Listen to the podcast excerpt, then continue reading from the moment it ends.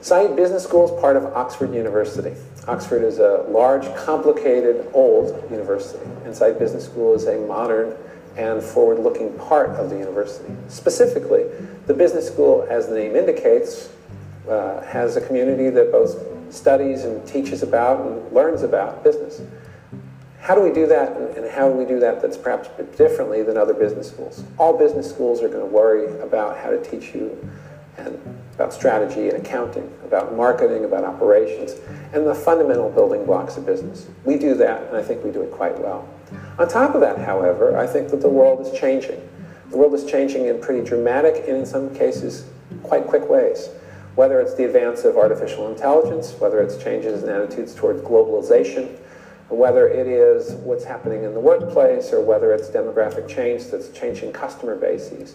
We need to understand how the world is changing so that we can arm young and older business students, including everything from 18-year-olds to executives that are my age and older, uh, to be able to deal with those changes.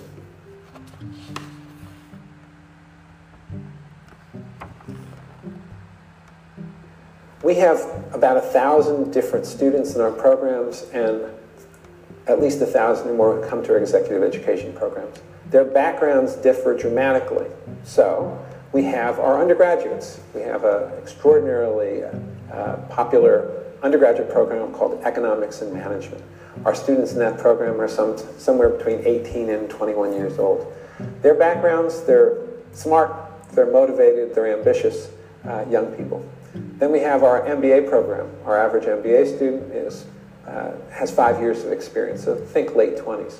They come from all over the world. Uh, if I look at the current profile of our class, we have 5% from the UK, 6% from the rest of Europe. We have 20% from North America, 5 or 7% from Latin America, 10% from Africa, 15% from East Asia, 20% from South Asia, 6 or 7% from Australia, New Zealand, and a few percent from the Middle East. As you might gather from that list, it's a completely global set of students. Not only are they global, but they come from all kinds of backgrounds. Some have been in finance, some have been in consulting, some have been entrepreneurs, social entrepreneurs, some have come from completely different backgrounds. We also have a program called One Plus One MBA, which combines the MBA with other degrees around the university.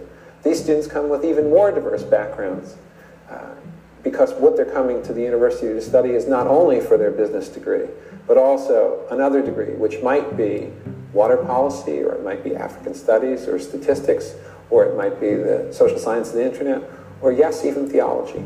So those students come with a variety of backgrounds. Our executive students, whether in an executive degree program like our EMBA program or in our other courses, come with an even wider range of backgrounds. Uh, they might have 10, 15 years or more of experience experience in the public sector and the private sector, managing and running just about everything and anything. Uh, I am never shocked by, uh, well, I, I, it's impossible to be surprised when you sit down next to one of our students because once you understand the diversity of their backgrounds, you realize that anything is possible when you sit down next to a Saïd Business School student.